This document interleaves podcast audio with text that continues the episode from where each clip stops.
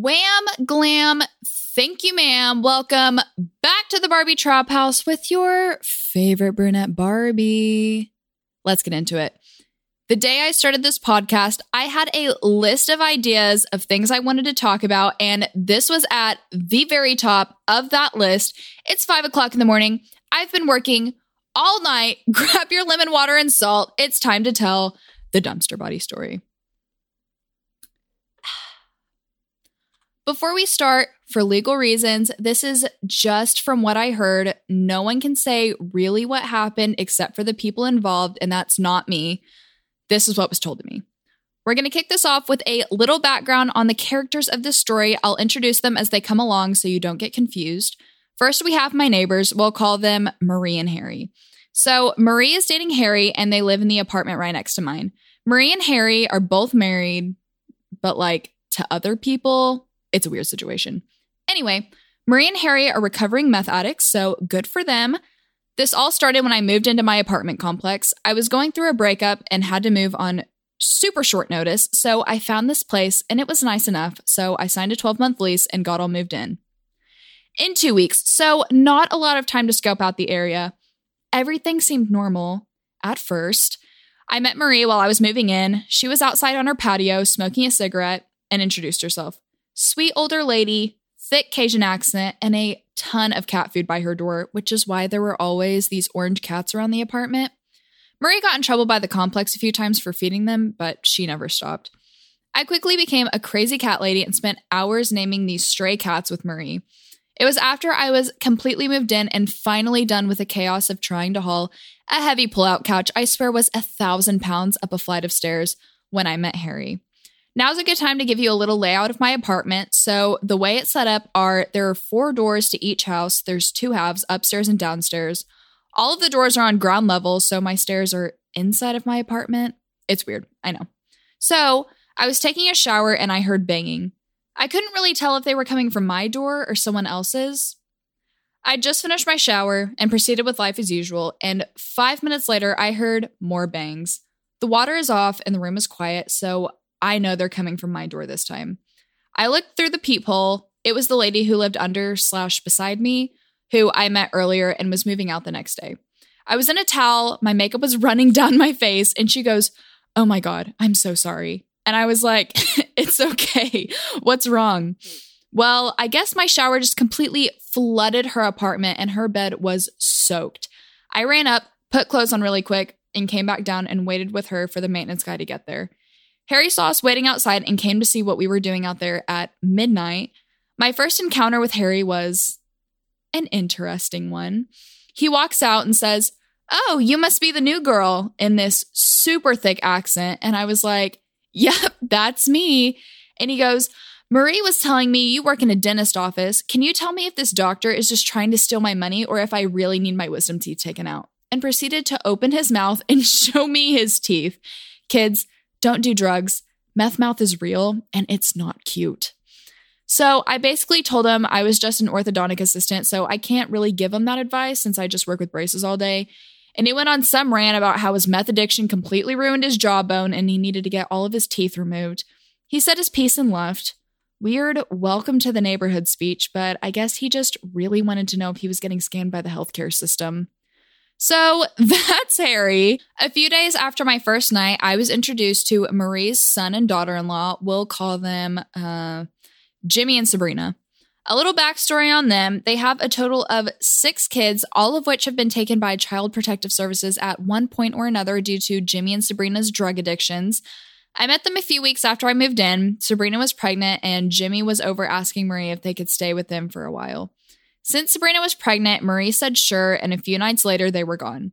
I found out a day later that Sabrina woke up in the middle of the night thinking she was going into labor, but she had just taken a bunch of over the counter sleeping pills. So Marie took her to the hospital and she was saying how she didn't want to be pregnant anymore.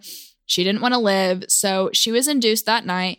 The baby was taken by Child Protective Services since he was born with drugs in his system. And Jimmy and Sabrina were kicked out because the deal was no drugs, and Marie found out they were using again. So that's all the more important characters. Just to recap, in case anyone is lost, Marie and Harry are my neighbors, and Jimmy and Sabrina are Marie's son and daughter in law. I started going over to Marie and Harry's apartment every day when I got home from work. I was pretty good friends with them. Fast forward a few months, I was completely settled into the apartment and living in a new town when a giant ice storm struck, giant for Oklahoma anyway, and I didn't have power for over 24 hours. So I was staying with a friend. I got off work and called Marie. I asked her if the power was on yet, and she responded with, Yeah, the power's back on, but if any detectives come to your door, don't answer. I asked her why, and she told me that Jimmy and Sabrina were involved in a missing persons case. So, just to be safe, don't answer any knocks on my door unless I know who the person was. I didn't ask any more questions. I just said, okay, and hung up. I thought that would be the end of it and life would continue as normal. Well, I was wrong. Now is time to introduce our final character, my neighbor, who I'll call Amber. Amber moved into the apartment of the lady whose bed got soaked after my shower the first night I moved in. Amber is relevant because this next part is what she saw and heard, then told me. So I was coming home from work and I noticed Marie wasn't outside. Marie was always sitting on her porch smoking a cigarette every day when I got home from work. It was like clockwork. I got home from work, talked to Marie for a few hours, we fed the cats, and went inside. Every single night. So I was super confused and saw Amber outside, so I asked if she knew why Marie wasn't out on her porch. I'm going to address the elephant in the room real quick. I know it's a weird dynamic. okay, me and my neighbors are very close. Amber told me to come inside because she had a story to tell me. She told me that Marie and Harry were just taken away by the police. I was like, uh, what? So she then told me that Harry was taken first to get questioned. And when he got dropped back off, he told Amber everything. Harry isn't the brightest crayon in the box and probably shouldn't have been telling this to anyone, but he did. And now I'm telling you. This is where it gets juicy. So, Jimmy and Sabrina were staying in a motel since they were using again, and someone needed somewhere to stay for the night, then gave them heroin as payment for letting them stay there. Odd form of payment, but okay. So the next day, they found out this person had lice and tried to get them to go, but this person refused to leave the hotel room. So Jimmy and Sabrina were there trying to figure out what to do, and then this person OD'd. Jimmy and Sabrina both had warrants, so they refused to call the police. This person died and was laying there for two days before they did anything. So, after two whole days, they decided to put the body in a trash bag and drive over to the apartment complex I live in at two o'clock in the morning. They knock on the door and Harry answers. He then proceeds to help them put this dead body in my dumpster. I can see this dumpster from my window. It's like no more than 50 feet from my front door. The body was there for about four days before the garbage truck came and took everything in my dumpster, including the trash bag, to the dump site. In this four day period, I took my trash out.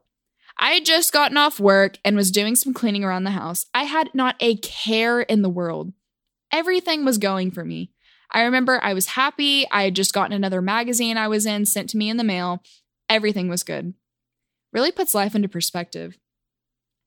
I'm not saying that every good day you have is contrasted by a dead body being in your dumpster, but you get it. They were completely in the clear until Jimmy started talking to some of his friends about what had happened, and one of them went to the police. Honestly, to this day, I still think they would have gotten away with it if they hadn't said anything. The police are still looking for the body and haven't found it yet. So, there I am, sitting on Amber's couch after work, having another great day when she just casually dropped this bombshell on me. It would be different if the dynamic of our neighbor relationship type thingy was just saying hello every once in a while, but I talked to these people for hours, every day. We were friends. I had dinner with them. It's crazy to think that the last time I would see Harry would be earlier that morning when I said hi before going to work, like I did every morning. I never could have known that would be the last time. Kind of makes me wonder what other things I do in my life every day that I could be doing for the last time. I think about that a lot, actually, but on a much smaller scale.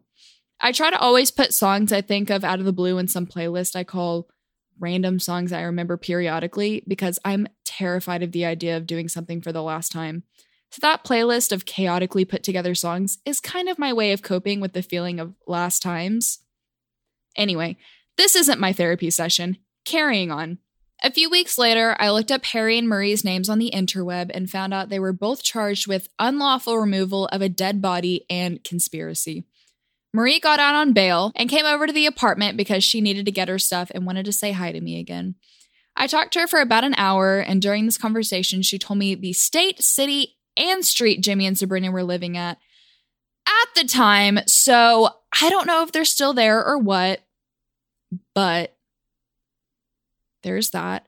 As far as I know, currently Jimmy and Sabrina are still on the run and Harry is in jail. Amber and I still talk about the incident every time we see each other taking the trash out. I feed the cats alone now. Thank you so, so much for listening. Today, I got my first one star review, which is kind of a badge of honor in the podcast community and reads as follows Gave me 13 year old girl vibes. The girl's voice was like nails on a chalkboard god awful. The story time felt like a 13 year old girl left to her own devices and then had to give a class presentation. Don't know why this was a recommendation. So, thank you, CC760511, for the constructive criticism. But on a serious note, to all of the people listening, not everyone can make light of negative comments like these. And be sure to remember there are real people on the other side of the content you watch. So stay as pretty on the inside as you are on the outside and think before you send. Anyway, I decided after reading that, I wanted to use my platform to focus on some more positivity we've gotten since starting this journey. Sooner Girl Net said, greatest podcast ever. Rogan has some competition. I don't know about that. And Assessa said, I was impressed with the first episode and I can't wait to see where this goes. Thank you both so very much for the positive comments. I'm going to try and do some positive reviews at the end of each episode. But for now, here's some advice. If you're going to try and get away with something, don't tell anybody about it. That wraps up this episode. Make sure to subscribe and check out my Instagram, Mackenzie with six zeros. Peace up, A Town down. See you guys next time.